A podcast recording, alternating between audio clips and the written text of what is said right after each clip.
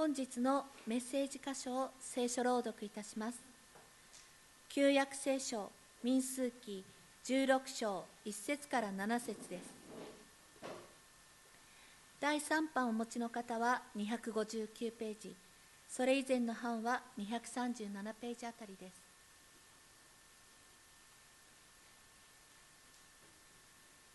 民数記16章1節。レビの子ケハテの子であるイツハルの子コラはルベンの子孫であるエリアブの子ダタンとアビラムおよびペレテの子オンと共謀して改宗の上に立つ人たちで会合で選び出された名のある者たち250人のイスラエル人と共にモーセに立ち向かった。彼らは集まってモーセとアロンとに逆らい彼らに言った。あなた方は文を超えている。全回収残らず聖なるものであって主がそのうちにおられるのになぜあなた方は主の集会の上に立つのか。モーセはこれを聞いてひれ伏した。それからコラとそのすべての仲間とに告げていった。明日の朝主は誰がご自分のものか誰が聖なるものかをお示しになりそのものをご自分に近づけられる。主はご自分が選ぶものをご自分に近づけられるか近づけられるのだ。こうしなさい。コラとその仲間のすべてよあなた方は日皿を取り明日主の前でその中に火を入れその上にこう盛りなさい。主がお選びになるその人が聖なるものである。レビの子たちよあなた方が文を超えているのだ。父は真の礼拝者を求めておられると題して高橋先生がメッセージを取り次いでくださいます。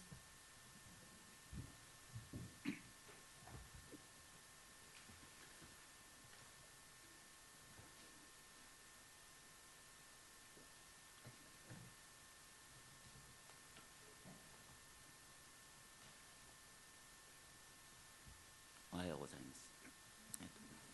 あの最近ストレスに関する研究が盛んになっているようですけれどもついこの前まではですねストレスは健康に悪いからなるべく避けたり減らしたりして管理する必要があるという見方が多くあったようです。しかし最近はですねストレスは役に立つからなるべく受け入れて利用しうまく付き合っていく必要があると言われるようになってきているようです。まあ、書店に行くとですねあのそそれをテーマにした本が平積みにされております。スタンフォードの「ストレスを力に変える教科書」なんていうですねあの美しい女性教授が書いたケリー・マクマグゴルという先生が書いたあ本がですね結構読まれてるようですけど彼女はですねかつてストレスは健康に悪いと力説しすぎたことで人々をかえってですねストレスを避けさせる、ね、方向にやってストレスっていうのは避けようとする逃げようとするとかえって追っかけられるんですね。でかえって悪くなるんです。だからそんなふうに人をミスリードしたんじゃないかと思ってですね、えー、ストレスと向き合いストレスを利用するっていう方向に考えようよっていうですねことを力強く提唱し始めているようですがこれは別に目新しいことではないようですね。あの僕の友人から教えられてですねこのストレス研究やってる人がいるんですけども40年近く前からですねユダヤ人の学者のアーロン・アントノフスキーっていう人がですねあのナチス・ドイツ時代のユダヤ人が強制収容所で多くの人が死にましたけれども生き残っている人も結構いるわけですね。そういう生き残った人々考えたらとてつもないトラウマを抱えているはずなんだけれども意外に多くの人のですね情緒的な健康が守られているということに驚いたんです。問題はストレスの強さではない。それ以上に私たちがそれをどのように受け止めるかっていう。私の人生の捉え方こそが一番鍵なんだって、言ってます。まあ、これあの守備一貫感覚。英語にすると sense of coherency あのまあいろいろとあるけど最終的には大丈夫だよなっていうね感覚を持つこと。で私たちはストレスに負けずに生きることができると。で実はその話っていうのはこの聖書のストーリーととても重なっている。イスラエルの民はあの本当はですねもうこの民数記で14章までなる何を見たかというとイスラエルの民は本当はですねエジプトから出た翌年に約束の約束の口に入れるはずだったんですよとか実際に入ったのは40年後になりますよね。どうしてかっていうとあのイスラエルの民はねあのスパイを送ったところがその地域にいる人々はあの自分たちよりも頭一つ背の高い人がたくさんいたとか言ってですね自分たちそこに入っても決して勝つことができない。それぐらいだったらエジプトに戻りたいと言った。それに対して神様が裁きを下したっていうこと。なんです。その後のストーリーを知ってる人は分かりますが40年後イスラエルの民はどういうどういう人々に変わってました？向かうところ敵なし、ね、人間的に考えると。世界最強の軍事集団に変わってたんです神様はじゃあ40年間荒野の生活で軍事訓練したんですか？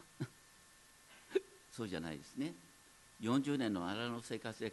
神様は何よりも彼らを礼拝の民として整えようとしたんです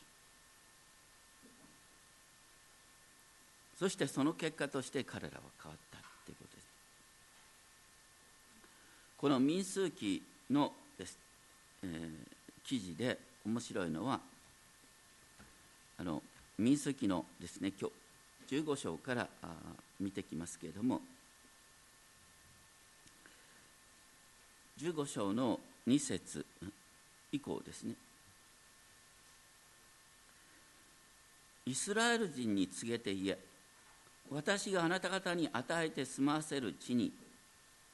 あなた方が入り、ね、そして火による捧げ物を主に捧げる時にはこれなんかね結構矛盾に満ちた表現なんです。つい14章ではね神様は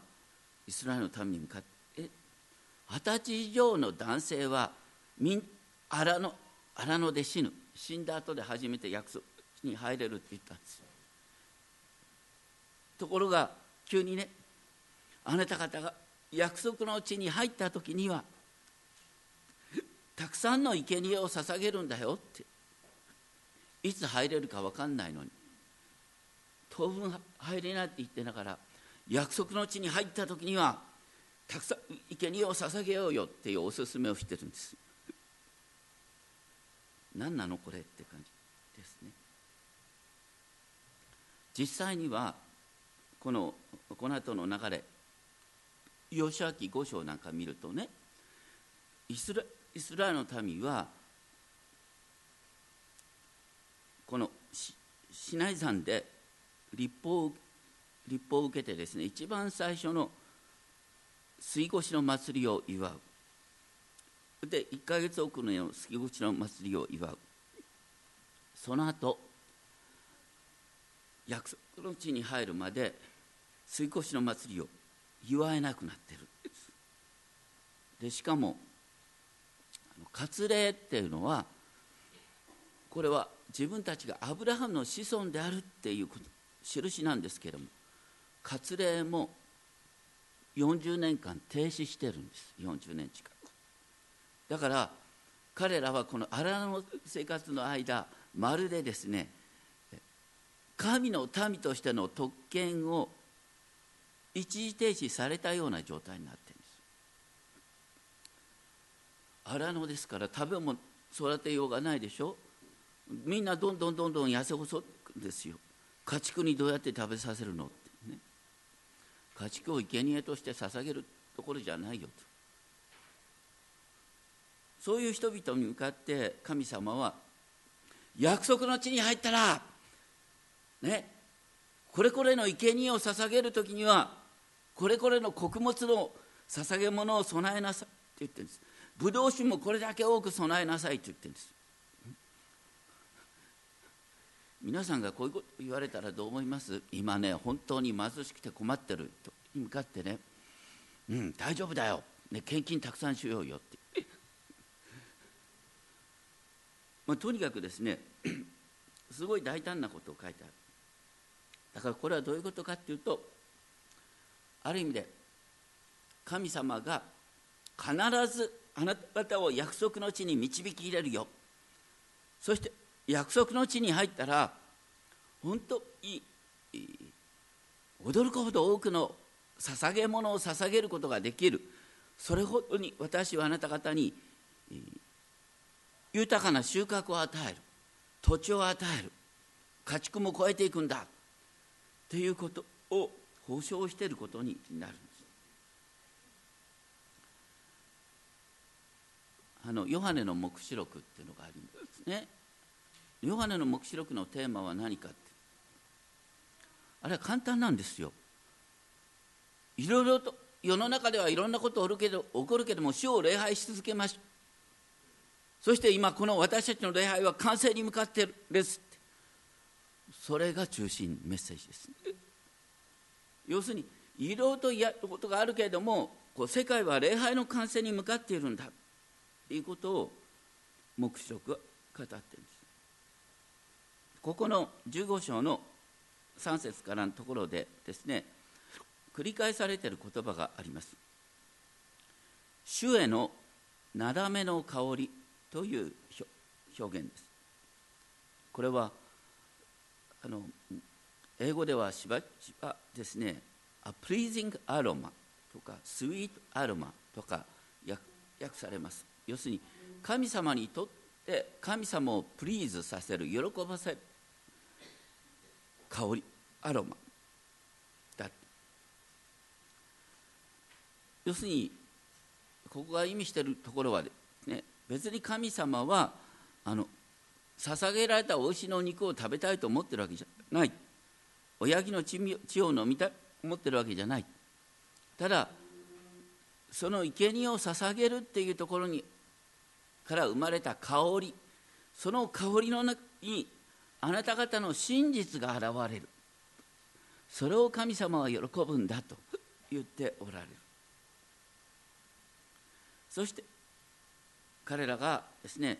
本当に真心から主の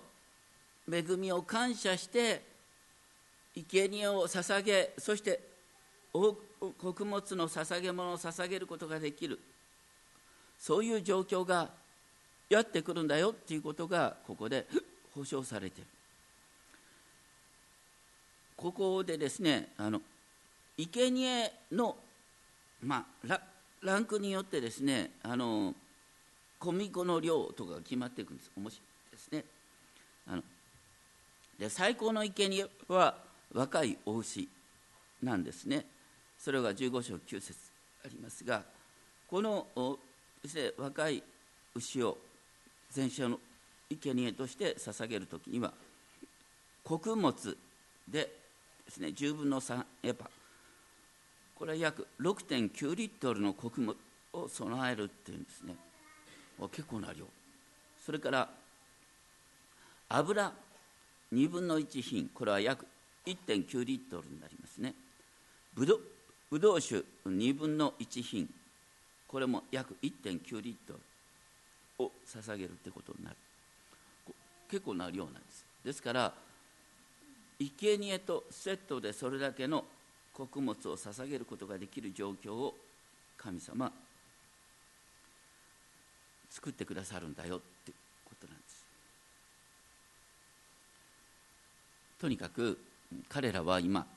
荒野の生活の中で約束の地に入ったら本当に多くの捧げ物を捧げるだけの豊かさが生まれるんだ。っていうことを神様ある意味で保証してくださったんです。私たちの人生の目標っていうのは何か？それは全世界がですねシャロームに満ちた世界。シャロームっていうのは賭けがない状態。すべてのことが整っている状態を意味する言葉ですけれどもそのシャロームに満ちた世界で私たちは何をするのかっていう。第一にすることは主を礼拝することなんです。主を喜ぶことなんです。あの人によってはですねあの教会に来て賛美歌を歌うがなかなかうまくいかなくて私音痴だからとかね、えー、いう人もいるかもしれません。あのでも心配ないんですよ。あの私みんな変えられるんです、ね、私たち復活の体が与えられる時には音痴は誰もなるんです、ね、一つぐらい楽器弾けるようになるんじゃないかなって 期待するんですが、まあ、とにかくですね。私たちの世界のゴールはシャロンの完成であるとともに礼拝の完成なんです。そのことを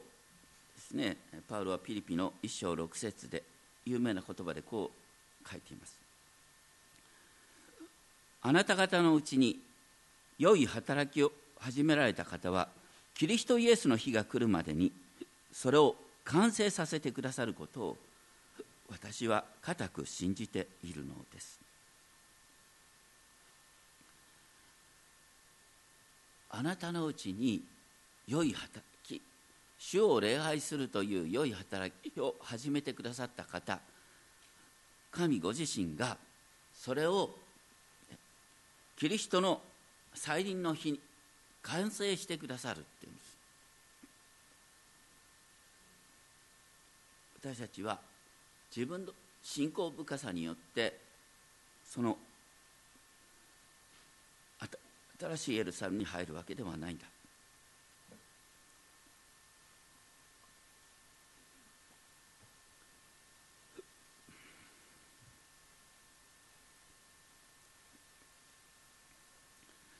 で15章17節以降はまた新しいテーマになります。特に15章19節ですね。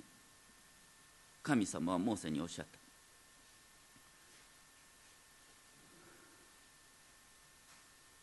私があなた方を導いてゆく地に入りその地のパンを食べる時初物の麦粉で作った和型のパンを奉納物としてなければならないということを言っているんですがこの直後に22節15章 2, 2節。もし誤って罪を犯し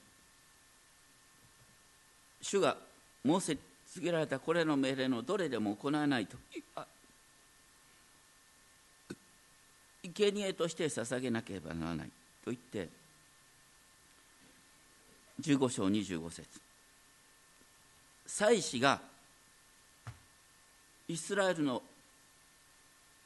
全改宗の贖いをするなら彼らは許される。これも途方もない話ですね。今いつ約束の地に入るかわからないのに約束の地に入ったら初物あったら探し捧げるんだよと言って。でそこで罪を犯してしまった時には生贄を捧げなさい。で祭司がその生贄を捧げ贖いをするとあなたの罪は許されって。まあ今から罪の許し約束してほしいんですがとにかく約束の地に入った後はっていうことが約束の地に入ってからのこの罪の許しのことが書いてある。でもここで注意して読まなければいけないのはここで許されると言われている罪何かっていうと間違って犯した罪なんです。過失の罪なんです。30節を見ると故意に罪を犯す者は分かってて罪を犯す者は民の間から断たれければならない。主の言葉を侮りその命令を破ったなら必ず断ち切られとがを追う。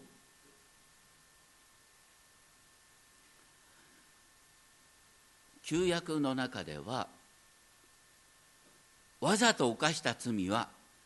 許されようがないんです。でそのことの実例がその15章の 32節以降に出てきます。それは安息日に焚き木を集めている男を見つけた。安息日焚き木集めて何が悪いの？思うね。だけど安息日は労働しちゃいけない日それから安息日はねあの火を焚いて料理をしてはいけない日と決められてただから焚き木を集めるっていうのは意図的に、ね、かまどの火を起こしてえ料理をするっていうことの主張表現んです。だから人々はこのこの男をどうしようってモーセのところに引っ張ってきた。それもともと意図的に犯した罪は死刑だってうんだったらすぐ死刑でもいいのかなと思うんです。さっき言ったように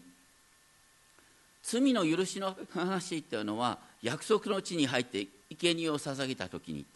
だったらあの罪を犯した時のこういう時の裁きもですね後回しにしても良さそうに思うんですがそういう中で主がですね許されんと言ったんですよ。でどどうなったかというと35節ね。全回収はこの人をですね宿営の外に引っ張り出してみんなで石投げてぶっ殺したってすごいこと書いてあるね。恐ろしいね。安息日に焚き木集めてぶっ殺されたんだって。どうする？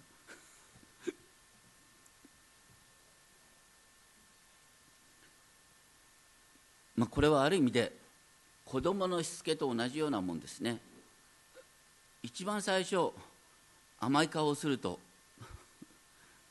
結局守らなくてもいい。ことになっちゃう。最初に厳しく対応すると睨むだけで言うこと聞く。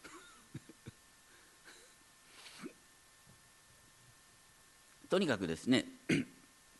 そういうこととつながるのかなと思います。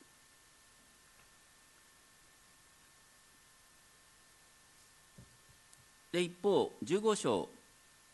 38節から面白いことが書いてある。神神様イスラエルの民の衣服のことを指導したそれは何かというとですね15章38ですが着物の裾に4隅に房を作って青い紐をつける。青っていうのはイスラエルでとても高貴な色なんです。青っていうのは聖女と死聖女を分ける膜が青い色です。祭祀の服の色が青い色です。だからみんなはあの裾にですね青い紐をつけるっていうのはみんなそれぞれが高貴な存在なんだよっていうを表すことになる。それが15章40節であなた方が神の聖なものとなるためって書いてあります。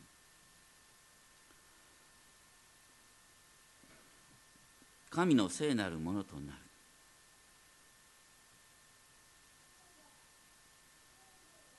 ずっと相変わらずですね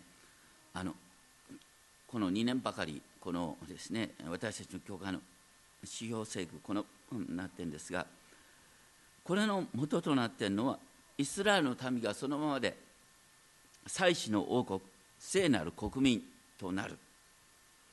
そして私たちは今新しいイスラエルとして聖なる国民となるんだ。王なる祭司となるんだ。っていうことがですね思い起こさせるために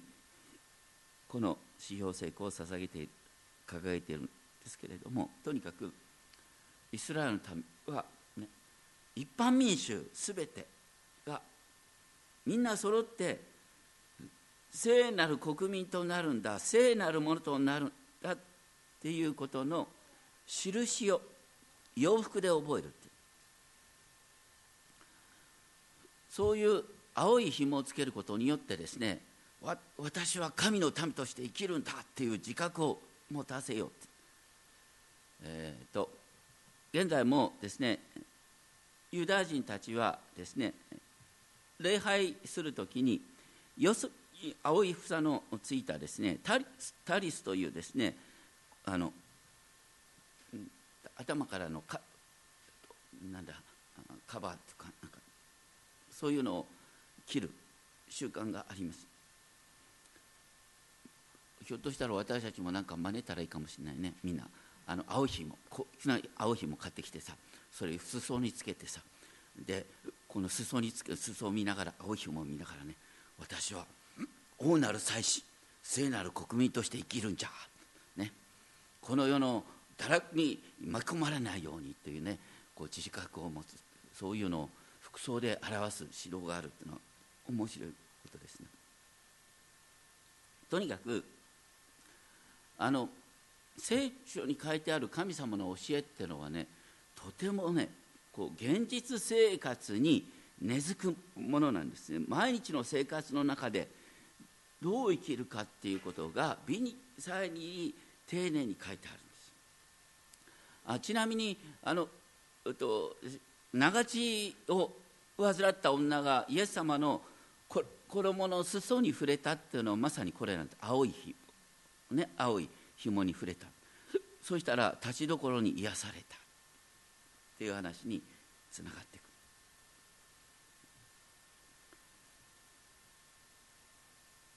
ところで、ね、あの新約と旧約の違い。今言ったように旧約においてはわざと犯す罪は許されなかったんです。わざと犯す罪には生贄は適用されなかった。新約の時代はどうですか？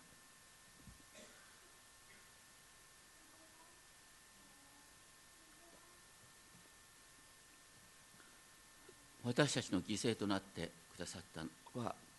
お牛やヤギではない。神御子の尊い血なんだ。だから神の御子の尊い血によって許されようがない罪はないないんだ。すべての罪が許される。神を冒涜したことでも許されるって書いてある。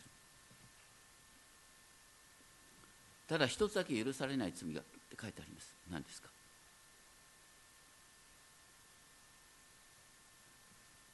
一つだけ許されない罪があるんです。新約時代に。精霊を冒涜する罪。それはどういうことかというと精霊様は私たちの内側に働き私たちを内側から作り変えてくださる創造主ご自身なんです。ですから神様が差し伸べしてくださる救いの手を払いのけた救われようがなくなるって当たり前の話ですね。あのよくこんな話があるんですが私はイエス様を主と告白してるんですが教会には行きたくないんです教会っていろんな人来てるでしょ？一度行って嫌な思いしてもう二度と行きたくなくなったとかさ。結構いません？本当になんかつ辛いんですけどね。そういう人に向かって皆さん何て言いますか？あなたが本当に信じてるんだったらあなたは変わるはずなんです。なんて言ったらさあなたの不信仰を責めてることになるからもう二度と 会話してくれないよね。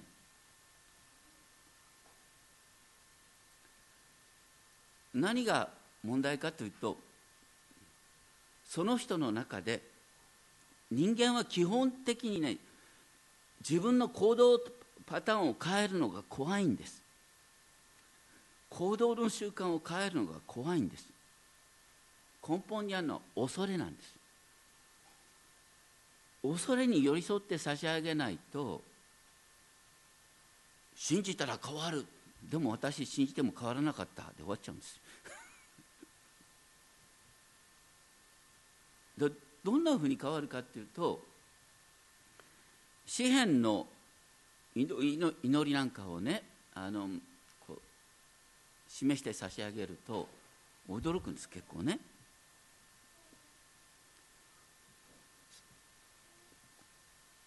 私は怖くてたまんないとかね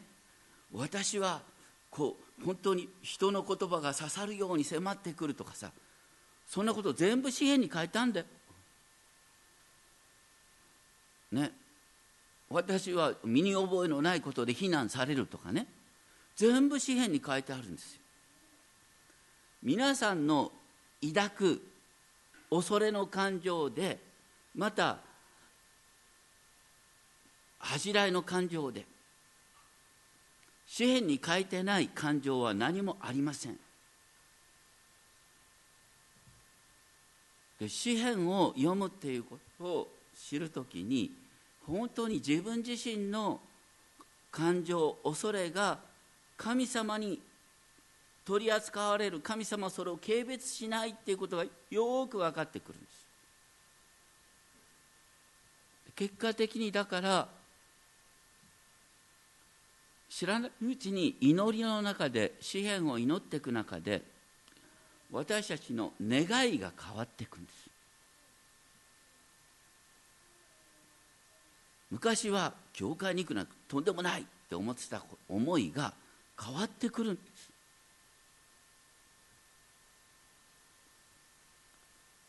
指導したらいいって話じゃない。それこそが支援を通して祈ることを教えることの恵みなのかなと思いますが。16章からですねあもうこんな時間になっちゃった。すみません。簡単に終えなきゃいけない。16章からですねあのレビのなんかコラっていう人がですねコラってコラって とにかくコラって悪い人がいるんですがこのコラちゃんとですねあのヤコブ一族の長子ルベン族の者たちが共謀してですねモーセとアラウンに逆らったっんですね。で16章3節。まあ要するにこの言ってることが何かというとですねあのこのコラが言ったのはねモーセとアロンに向かってあなた方は生意気だって言ったんですよ。威張りすぎてるとか言ったんで まあこれはねあのだってついさっきね何て言うか全ての民が聖なるとなるんだって神はモーセを通しておっしゃった。だから全ての人が聖なるものとなるんだったらどうしてねモーセが特別なんだアロンが特別なんだって話、まあ、これは現代の教会でも起こりえますよ。福音教会なんてあの神道運動から始まってる教会ですから、えあのドイツなんかに行ったらですね牧師も兄弟と呼びましょうとね。牧師を先生と呼ぶんじゃなくて誰々兄弟と呼ぶと。いうのがまあ福音中の流れなんです。だから牧師だって兄弟だよ。ちょっと牧師は権威を振りかざしすぎるんじゃないとか。言って、まあ、大抵教会を揉める時にはそういうことから始まりますけども。それに対してですねえっ、ー、とモーセはどうしたかっていうとまずひれ主の前にひれ伏した。そしてその上で6節7節でコラとその仲間たちにですね火皿を取って明日主の前でその中に火を入れそのこう盛りなさいって言った。火皿を取ってこう盛るって何を意味するかっていうとこれはねレビキの10章にあった記事なんですけどもアロンの息子たちがね火皿に火の盛り方が悪かった。異なった火を持ったことによってどうなった？神殿に入ろう幕屋に入ろうとしたら天からの火で一瞬のうちにアロンの2人の息子が焼き尽くされたって話があったでしょ？だからあれでモーセはねそれを示そうとしたんです。250人の人々にコラに加担した250人の人々に火皿を持てと言ったんです。ある意味でモーセは 思い起こさせようとしてるんです。アロンの2人の息子は火皿の持ち方が悪かったのか 何が悪かったのかよく分かんないけどとにかく異なった火を捧げたことによって主からの火によって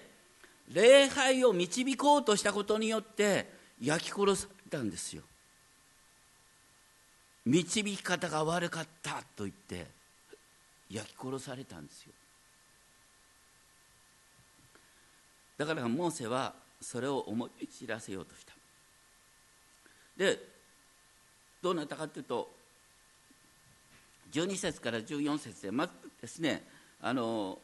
モーセに対して逆らったあのルベン族のダタンとアラムあダランとアビラムっていう人がいるんですよね。彼らはねモーセああの私のところに来いって言ったらなんでお前の命令を従わなきゃいけないんだって逆らった。その上何と言ったかというとですねモーセよお前は私たちを父と水の流れる力あごめんなさい。父と蜜の流れる力読んでこんな荒野に導いてきたんだこれ皮肉なんですよ。聖書に書いてあるのは約束の地が父と蜜の流れる地なんです。エジプトは奴隷の地なんですよ。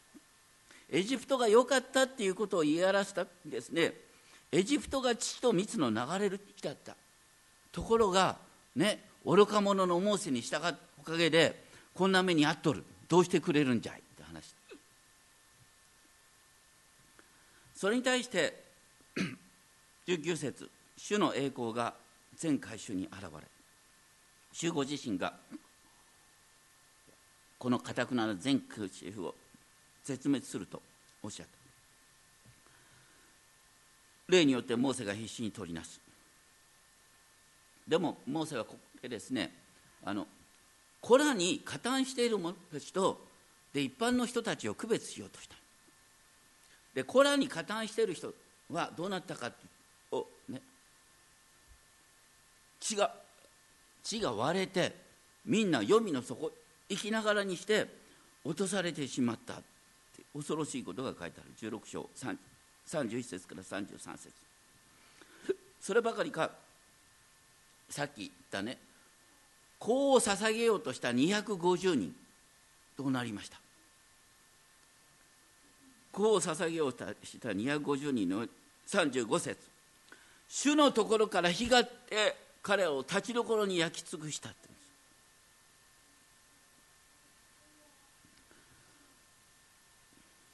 でその後モーセは彼らにですねあの焼き尽くされた遺体のそばにあったですねあのや焼け溶けたですねこの器を持ってきてですねそそれで祭壇のためのですねあの祭壇を覆う金を作りなさい。っていうことを命じた。要するにこのことをいつまでも忘れないようにと。ですね。で結論は40節。アロンの子孫でない他の者が主の前に近づいて煙を立ち上がらせることがないため。これやその仲間のような目に遭わないため。要するに問題は神が立てた権威を否定するっていうことは神に対する冒涜になるってことですね。で17章ではですねあの、うんまあ、12部族すべての族長に杖を出させるでそういう中でアロンの杖だけが一晩のうちに目を拭いたことを通してアロンは特別なんだっていうことをですね神ご自身が示してくださったっていうことが17章に書いてあります。で18章ではですね18章の興味深いことはですね主がモーセではなくアロンに直接語りかけたそして18章で言ってるはですねあの祭司がする働きと祭司じゃないレビ族がする働きの区別をつけた。18章 3, 3節にありますが聖書の聖器具と祭壇とに近づいてはならない。で18章5節。聖女の任務と祭壇の任務を果たすならイスラエル人に再び激しい怒りが下ることはない。と言って祭司職を性別することによって要するに神様が祭司を特別な働きに立てたんだからその働きを性別することによってイスラエルみんな守られるんだよっていうことを言ってる。でそれと同時に祭司と祭司家族にですねあの祭司と祭司の家族にではですね一般の人々が捧げた奉納物が祭司の家族のもとに渡されて彼らはそれで、えー、こうその美味しいものを食べることができる。まあ日本でいうとお下がりだすな なんかおささしたものお下がりをお下がりをあの 祭司が受け取るんだみたいな話に似てるかなと思います。で18章21節からですねあの18章21節からああの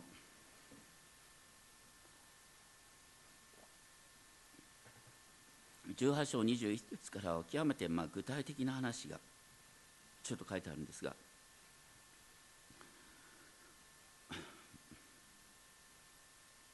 まああの皆さん分かりやすい話でね教会に一番最初に来た人がね一番つまずくことは何か。収入の10分の1を捧げなさい。そんなことやってられるかよ。誰でさえ大変なのに。10分の1が具体的にどうやって生かされるかっていうことを最も明確に書いてある箇所がこの箇所です。何かっていうとねイスラ人がみんな10分の1を捧げるその捧げたものはレビ族に渡される。レビ族はその10分の1を受け取ることによって土地を持ってなくてもね普通の、ね、仕事がなくてもみんなが10分の1を捧げることによってレビ族は神殿の奉仕に専念することができるということですでレビ族は自分が受けたものの最上の10分の1をまた祭司にを、ね、与えるってことです。だから、まあ、10分の1は当然ながら主に捧げてるんですけれども具体的に皆さん教会の会見見たら分かりますけれどもねいやどこに主主の感情があるんだよって。ねなんか知らないけど捧げたお金の大部分が牧師級に行ってるみたいだけどあれはどういうことなんだまあそれがここのところにちゃんと種として書いてあるわけです。で具体的にはこの後どうなるかというとイスラエルの民はねあの約束の地に入ったばかりの頃ヨシアがいた頃にはちゃんとそれをやってたのかもしれませんけれどもやがてねそれがあのないがしろになってくるんですね。で一番最初にねだからみんなの礼拝のしが悪くなってよくることによってですねおかしくなったのがレビ族ですね。レビ族が要するに食っていけなくなるんだよ。みんなちゃんと捧もう捧げない から。レビ族がね仕事にあぶれてねあのたむろしててですねなんかあのやって雇ってくれるとこ雇ってもらってですね偶像礼拝を手伝うなんて話が四式の18章19章に出てくるんですよ。だからあの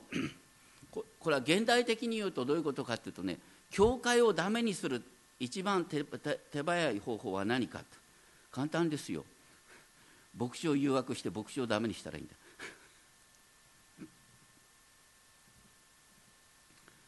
でまあこういう話よくありますよ。あの一般の人だって結構ね生活大変なのにね。なんで牧師えあんなにきちんと給与保障されるんだよとか言って。まあうちの教会は全然そういうものではないんですがあの教会によってはねこれ結構大変なんですよね。あのもともと信徒が少ないでしょ？であのえっと生活が大変になってくると。やっぱり大変な人に合わせようっていう形になってきて。あのだんだんだんだんこの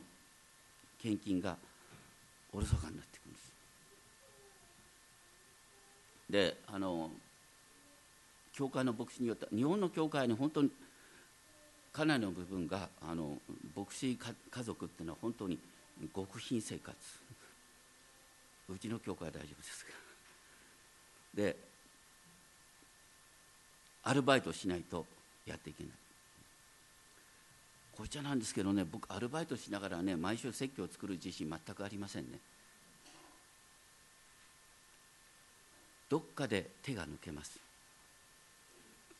どこに現れるかというと礼拝メッセージに現れるんです。そうするときちんとみんなが献金しないことによってどういうことになるかというと牧師がねきちんと準備の時間を持てなくなるでしょ。だからそのうちに来たってさ何あの先週とまた同じ話をしてる。まあ、高橋先生に時間与えてる割には変わりはしないなんて思う人も、まあ、いないだろうけど、まあ、とにかくですね、まあ、とにかくその悪循環ってまさにそういうこと。です礼拝を司る者の権威神様が立ててくださったっていう権威をないがしろにすると自分で自分の首を絞めるんです。クリスチャンであることの最大の喜びっていうのは礼拝が豊かになることなんですよ。礼拝はある意味で天国への入り口であり礼拝っていうのは新しい点と新しい地と結びつく鍵なんですよ。それをダメにしようと思ったら牧師をダメにしたらいいんだ実際にそのことがだから民数記のこの18章の21節からのところに書いてあるんです。みんながきちんとレビ人を支えろよって話ですね。まああのこれはね将来的にねあの私たちの教会の後継者とかねいうことを考えた時に本当にあの覚えていただきたいんですがあのある研究の、まあ、ストレスのじ、えーと、調査がありましてですね、えーと、アメリカの金融機関の勤める人のストレス度を測ったそうですね。で、えー、対象となった人々の100%金融機関に勤めてる人の100%が10年以内に何らかの燃え尽き症候群にですね関係する何らかの症状を起こしたですね。だからこの世の仕事で一番なんかストレスがある仕事っていうのは金融機関らしいんですよ。ところがねあの別のあの